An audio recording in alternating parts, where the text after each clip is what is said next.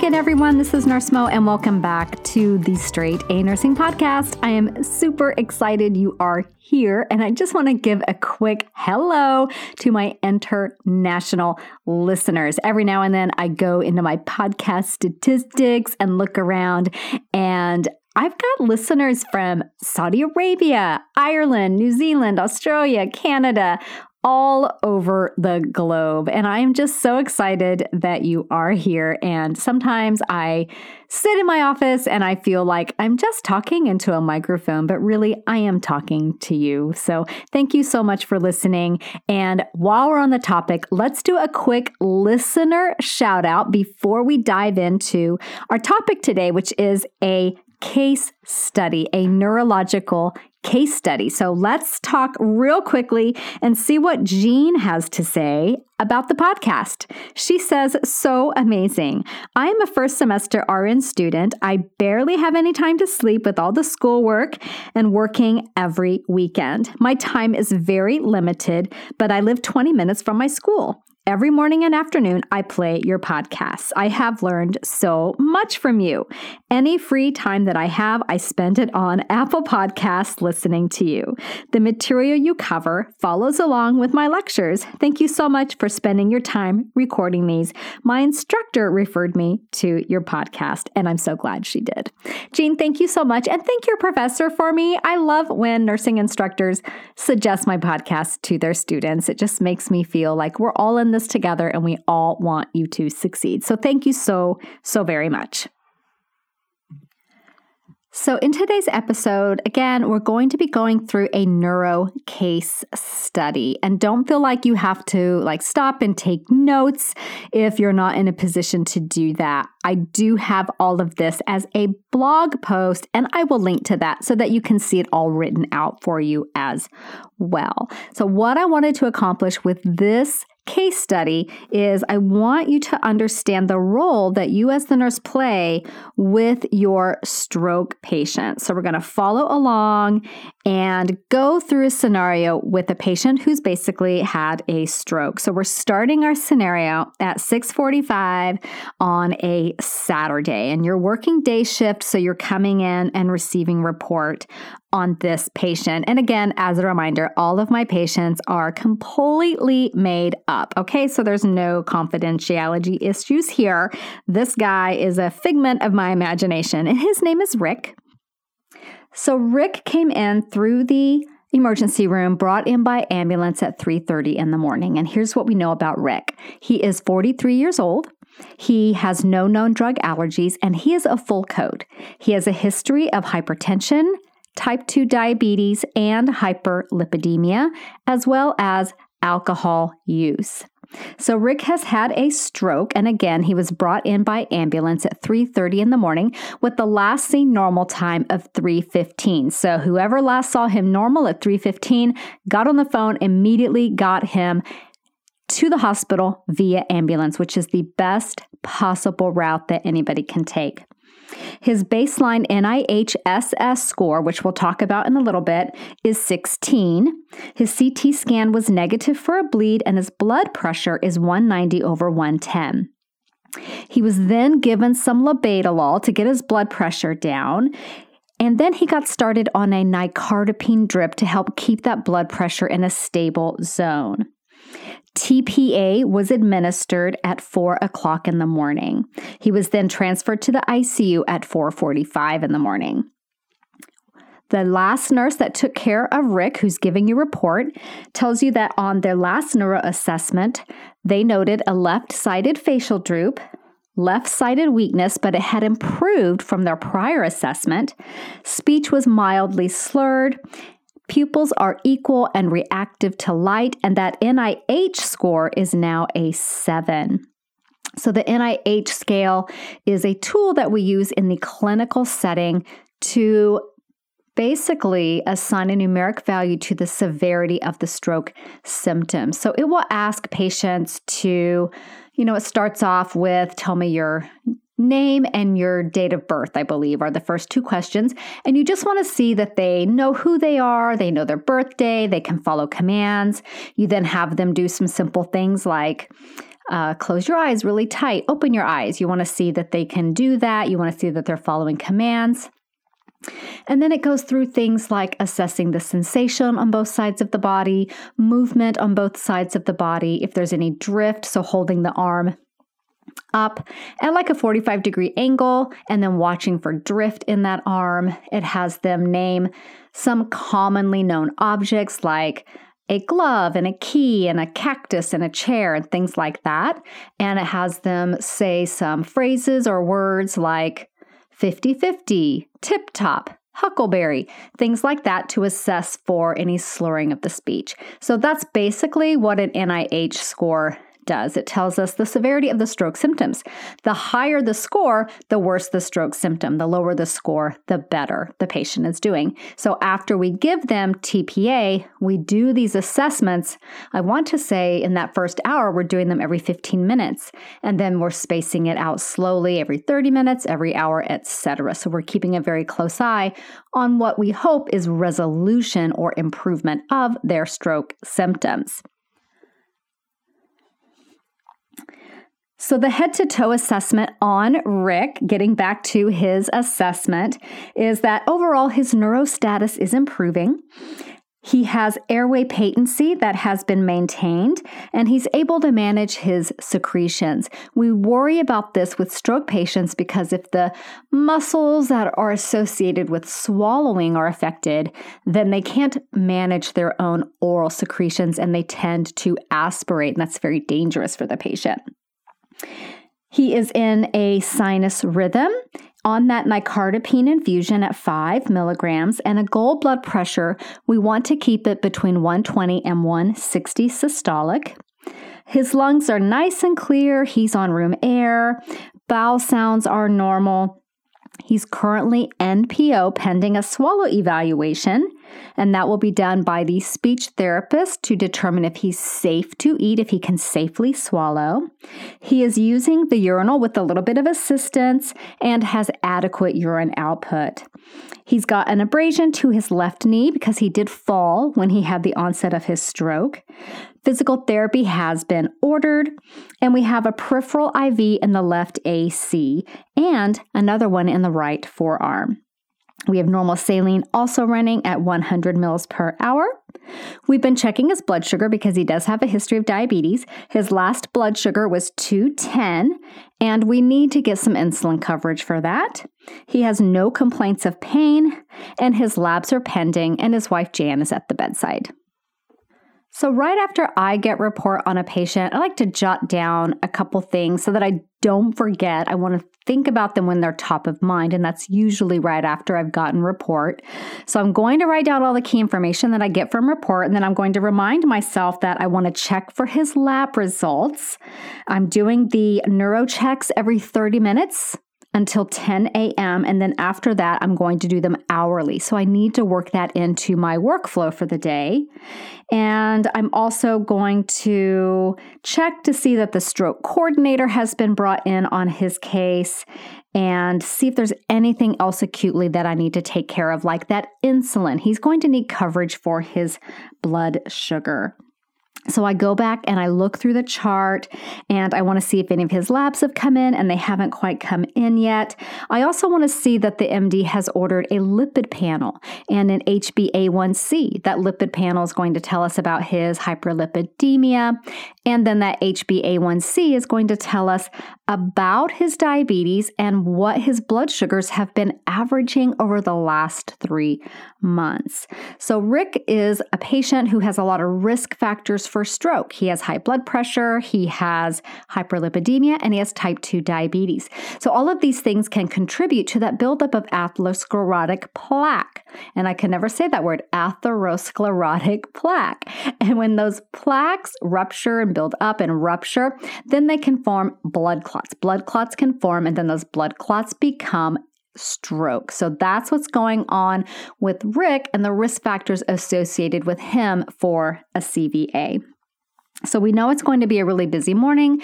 We've got Q thirty neuro checks followed up by Q hourly neuro checks. So we're going to hustle in there at seven a.m. with our main goal of assessing Rick's neurological status, and we need to keep a close eye on that blood pressure because he is on that continuous nicardipine infusion. Also, because of Rick's E T O H history, his alcohol use history, we want to be acutely aware that he is at higher risk for bleeding, and that someone who, you know, doesn't drink a case of beer a day or whatever Rick drinks wouldn't be as at high a risk for bleeding. So we're going to keep a close eye on that. And he's also going to be at risk for going into alcohol withdrawal. So we go in, we see Rick, we do our initial head-to-toe assessment, and it reveals that his N I H is now a six. His N I H score is a six. So it was a seven on the last assessment by the prior nurse. So this tells me that his neurological status is improving, and that is excellent news. His Glasgow coma score is a fifteen, which is the best that you can get. He's able to hold his left arm up. Remember, we talked about that drift. So he's able to hold his left arm up for ten seconds with only a slight drift noted. So that's an improvement over what he had been doing when he first came in. He tells you he can now independently use his urinal. So we always want to be encouraging our stroke patients toward independence. So especially with self-care things like this, it helps them maintain their level of dignity and gives them the feeling that things are improving. So that's a good sign for Rick. That facial droop is only minor. You can hardly see it. And his speech is only mildly slurred. So these are all really good indicators that Rick is having a good recovery. His vital signs are stable on that nicardipine infusion, and his blood pressure from that cuff is one fifty over seventy-four, so we're within our parameters. Remember, our systolic blood pressure parameters are one twenty to one sixty, so we're right in line there. He is having occasional P V Cs on the monitor, but his blood pressure is okay, so we're not terribly concerned. He's not having any chest pain or feeling any fluttering in his chest. They're just occasional P V Cs. We make a mental note to check his potassium and his magnesium levels. His lungs are clear, bowel sounds are normoactive, that abrasion to his right knee looks nice and clean. We're not really worried about acute infection from that. He does not have any complaints of pain. His head isn't hurting, and that's the one thing that we really want to play, pay close attention to is if he starts to complain of a headache, a sudden onset or sudden worsening of a headache for a patient who's received T P A, who's had a stroke, is often a poor neurological sign that they're having a bleed, and then that would be a poor outcome for Rick. So we're definitely keeping an eye on complaints of headache. He has no blurred vision, and he has no worsening numbness in any extremity. Both of his I Vs are working beautifully, and he does confirm with you that he does drink a case of beer a day. So this is something that we will want to address with the M D. And then he tells you he's really tired. He was up all night. Uh, well, not all night, but since three thirty in the morning, three fifteen in the morning. He's been up for a long time. He states that he's really tired, and he just wants to try to sleep in between all the neuro checks. So at seven fifteen, we finished our assessment of Rick. We go and sit down and start to chart our initial assessment and look through for our labs and any orders that might have come in. We don't have our A M labs just yet, so we'll make note to come back and check for those later. And I do notice, though, that the M D had ordered a lipid panel and had ordered an H b A one c. So that's good. We've got those things covered. Now we go back in at seven thirty. Remember, we're doing every thirty-minute neuro checks on Rick. So it's been thirty minutes already. Time goes by super fast when you're doing these really frequent assessments. So at seven thirty, we go back in to wake Rick and do our neuro assessment. And there's no changes. You're very relieved and very happy about that. You help Rick do some of his A D Ls, like brush his teeth, being careful that he's not swallowing any of that water or toothpaste solution because remember, he hasn't had his swallow eval yet. So you would brush his teeth with suction, okay? So making sure that you're suctioning everything out of his mouth. And then we have to go back and do more charting because, of course, we didn't have time to finish all of it before it was time to go back and do another neuro assessment. So our morning routine kind of goes like that until about nine o'clock in the morning. You've been conducting your neuro assessments on Rick every thirty minutes, and now his N I H score is only a three, so that's great, great news. He scores points for having that very slight drift in the left arm and the left leg and very slightly slurred speech, but that's it. So overall, it's looking like Rick could have a pretty decent recovery, and we feel really good about this. During this time, we notice that our labs are in. So we check, you know, our sodium level is fine. It's one forty.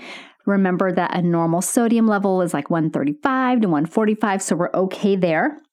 His potassium, however, is only three point two, and his magnesium is only one point six. So we're going to be asking for electrolyte replacements for Rick because, again, remember he had those P V Cs on the monitor. Very likely that it's because his K and his mag were a little bit low. All of his other labs look good as far as his electrolytes go, his creatinine, his B U M. White blood cell count is within normal range. Hemoglobin is nine point five, hematocrit thirty-seven percent. Platelets are good at one thirty, a little bit on the low end, but nothing to get very, very concerned about. I N R is one point two. Total cholesterol is elevated. Remember, the doctor did order that lipid panel, and his H b A one c, his hemoglobin A one C is twelve, which indicates chronically high blood glucose levels. So then around nine o'clock is when the team typically comes by to do morning rounds. Now, Rick is still N P O. Remember, he still needs to get that swallow evaluation done. So we're not going to be giving him a lot of his medications, only the things that are I V. So he gets things like Keppra, which is prophylactic for seizure that pretty much all stroke patients will get. And we give him Protonix I V to prevent gastric ulcer. You know that Rick's going to do just great with his swallow evaluation because his speech is only very slightly slurred, and you just have been watching him have such a good recovery. You have really high hopes for him. So you call speech therapy to see when they can come by to see him. And, you know, you're thinking if you could get Rick off the nicardipine drip and onto his P O antihypertensive medications, that would be a great progress for him. If he can get off the nicardipine drip, we can stop taking his blood pressure every fifteen minutes, and he may even be able to downgrade to the neuro observation unit once we're past that Q one hour, Q two hour T P A neuro check time frame. We do notice that he is having more frequent ectopy, those P V Cs on the monitor. So we do have orders for potassium and magnesium replacement. So we're going to get those things on board. Otherwise, Rick is doing really great. And you are able to get all of your charting done and caught up by ten o'clock a.m. when you go back into the room to check Rick's blood sugar. And now you've got your insulin coverage orders that you addressed in morning rounds, so you're able to correct his blood sugar. And yes, patients will have high blood sugars even when they are N P O, even when they're not eating or drinking anything. When the body is under a lot of stress, then it's going to produce high blood sugar levels. So his blood sugar was two hundred forty. We cover him with some insulin, and now we're going to be moving to those hourly neuro checks because the ones we've been doing every thirty minutes have been so stable. Following our facility protocol, we can now go to every hour neuro check. So Rick's glad to hear this. He's really tired. He is sleeping in between care, and he's happy to get a little bit extra sleeping time in between all of the awakenings. At ten after ten, you get a chance to go back and look through the chart, and you see that the medical team, you know, you all did rounds together. You see that a lot of the orders have been placed. So Rick has something called a banana bag, which is a bag of vitamins and things like that, that helps prevent patients who are in alcohol withdrawal from having severe symptoms or severe damage. So it's got vitamins, it's got thiamine, I believe it's got folic acid in it. All of those things are going to be really good for Rick. We now have blood pressure meds that we could give P O as soon as he finishes his swallow evaluation. The doc did order a statin for him because of his hyperlipidemia. The diabetic educator was ordered, so that individual will come by and help give a little bit more insight and education into managing the diabetes. Maybe Rick doesn't understand the dietary components, that he needs to be checking his blood sugar, taking his insulin at home, all of those things. And then the M D has also ordered E T O H protocol, alcohol withdrawal protocol, which will include things like Ativan, Librium to help manage those symptoms. And of course, we got our blood sugar coverage, which we've already seen because we did give him his insulin. So then the speech therapist comes in to conduct that evaluation of Rick's swallowing ability. And she lets you know that he passed with flying colors. He does need a chopped diet, but he can handle thin liquid. So he's cleared to eat, which he is so happy about. And a diet order will be based off texture with stroke patients, just as much as a diet order is based off, say, things like the patient needing a cardiac diet or a diabetic diet. So different textures are like um, pureed foods, thickened liquids, chopped foods, diced foods, things like that. So Rick's going to be having diced foods and thin liquids. When we say thin liquids, what we mean is that we don't have to thicken them. And there's these thickeners that you can add to water, juice, coffee.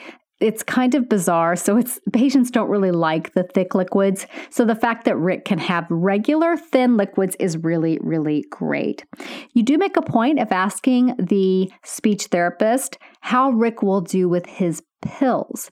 And she indicates that he should have no problem swallowing normal sized pills. Larger pills, for example, like potassium pills are really, really big. Those would be better cut in half for him. So now at eleven o'clock, it is time to go back in and do another neuro examination on Rick. And everything is great. He's doing even parts of the exam without being prompted because he's done them so many times. You get his banana bag hung, you get his potassium replacement going, and give him his P meds. You anticipate that those P O meds, the antihypertensive ones, within about an hour are going to get his blood pressure, hopefully where you want it to be, and you can start pulling off on that nicardipine infusion. At twelve o'clock, it's time to go in and we're going to check Rick's blood sugar because now he's going to have his lunch. So we'll be checking his blood sugar now before his meals. And it's still high. It's two hundred thirty-two. So we cover him with the insulin and we bring him his lunch tray. And we want to just keep an eye on Rick as he takes his first few bites. We want to make sure that, yes, he is swallowing well, even though the speech therapist cleared him for that diced diet and those thin liquids. We still want to observe him initially as well. And we see that he has zero problems with swallowing, and we feel comfortable leaving the room while he continues to eat his lunch. Around twelve forty-five, you're sitting at the nurse's station, and his wife runs up to you, and she's in a panic. And she says, he told me about three minutes ago that he had the worst headache he's ever had, and now I can't get him to wake up. And this is the thing that you have been dreading and assessing for this whole time. You are now very concerned that Rick has had what we call um, a hemorrhagic conversion or bleed, and the risks for that are high, even with a stroke without any kind of T P A infusion. With T P A infusion, the risks for it are higher. So we are now incredibly, incredibly worried about Rick. So we go into the room, we're asking ourselves questions about, is he able to protect his airway? How severe is his neurological injury, if indeed that's what it is? But we have a very high index of suspicion that that is what it is. So you make sure that someone is calling the M D. You run into the room and you want to make a quick assessment of Rick's ability to protect his airway. Yes, you want to do a neuro assessment, but the very first thing that you need to ascertain is, is he aspirating his oral secretions or the lunch that he was just eating? So you notice that Rick is out. You can hear a gurgling sound in the back of his throat, and you can see his O two sats on the monitor dropping down into the eighties. You quickly grab suction, clear his oral pharynx, get the B V M, the bag valve mask, crank up the oxygen on that, crank it up all the way, fifteen liters, get the B V M in place, and begin manually ventilating Rick. As you do that, the respiratory therapist comes into the room, takes over the ventilating, and you see the O two sats are coming up. The doc then is coming into the room and basically affirms your suspicion that it looks like he's had a neurological worsening, gets set up to intubate the patient. While the doctor is intubating the patient, you're calling down to C T to clear the scanner, because as soon as his airway is protected, you're going to head off to C T scan. The C T scan will show that Rick has had a bleed into his brain. Again, it is one of the known risks of T P A infusion, and you are just absolutely devastated that it happened to your patient, especially a patient who's so young and who was doing so well. You make sure that the doc knows about the abnormal C T result, and that doc orders a neurosurgery consult at that time. The neurosurgeon orders an M R I, and one of your next steps is to go down and get your M R I scan of Rick. So when you have an emergency like this, where there's a lot of things happening, typically you have a lot of help in the room. So the moment you guys got back from C T scan, somebody popped in an O G tube, an oral gastric tube, so that we could feed Rick, give Rick his medications. Someone else popped in a Foley catheter, and we got chest x-ray confirmation of that E T tube and of that O G tube.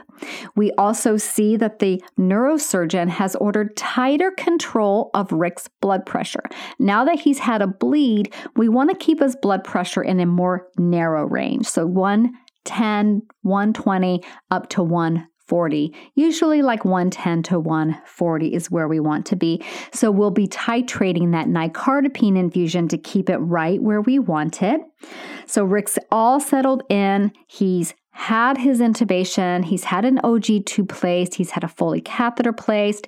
He's been to C T. He's been to M R I.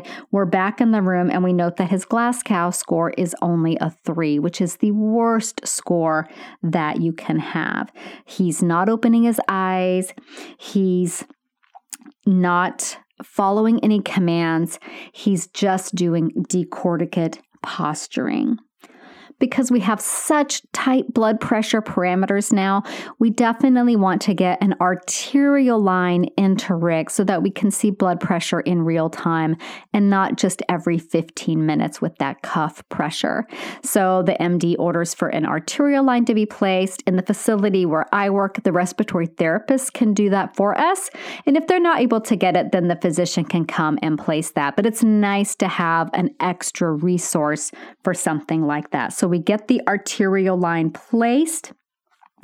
By the time that's in, the neurosurgeon has seen the M R I results and called to tell you to get an E V D kit ready, extraventricular drain. So you've find it somewhere in the supply room.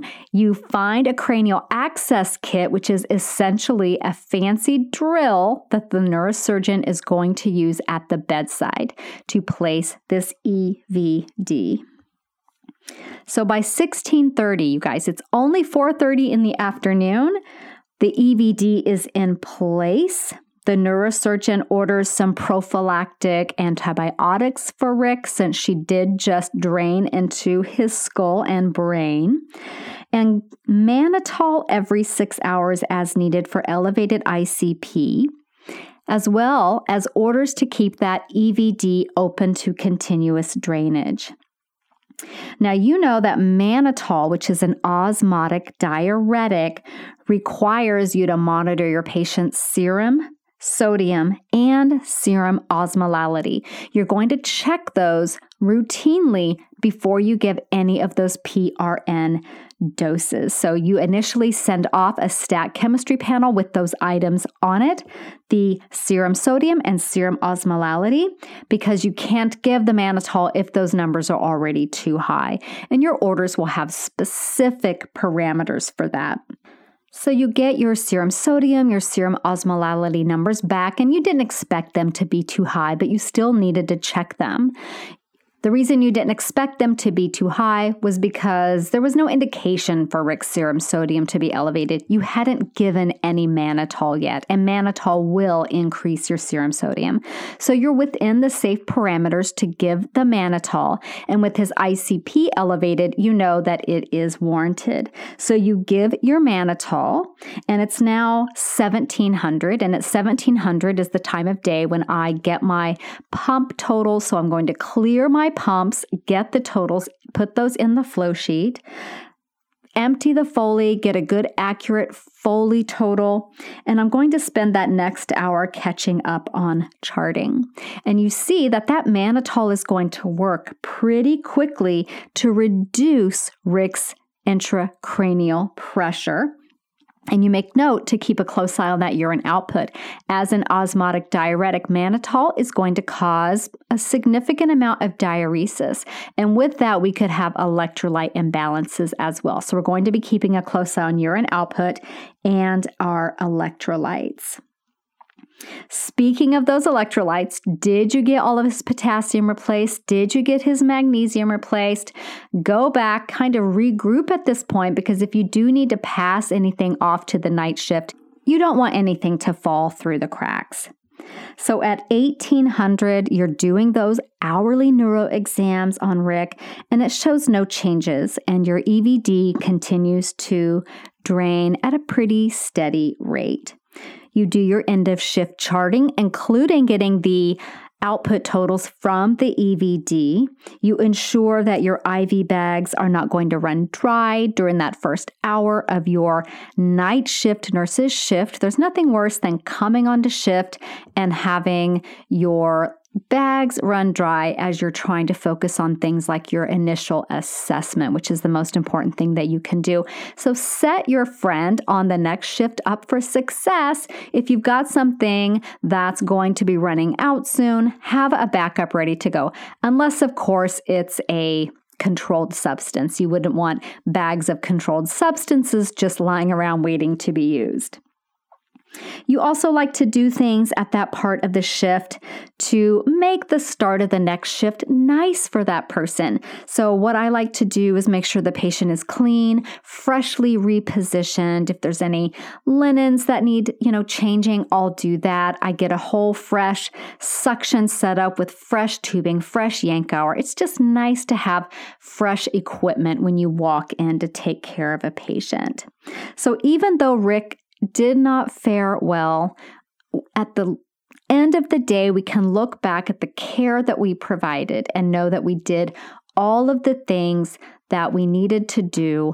It was just an unfortunate consequence of the T P A that led to that bleed. We were on top of our neuro checks. We were on top of all of our assessments. And when Rick did have that serious change in condition, we were on top of everything that we needed to do for him to get him the best possible care.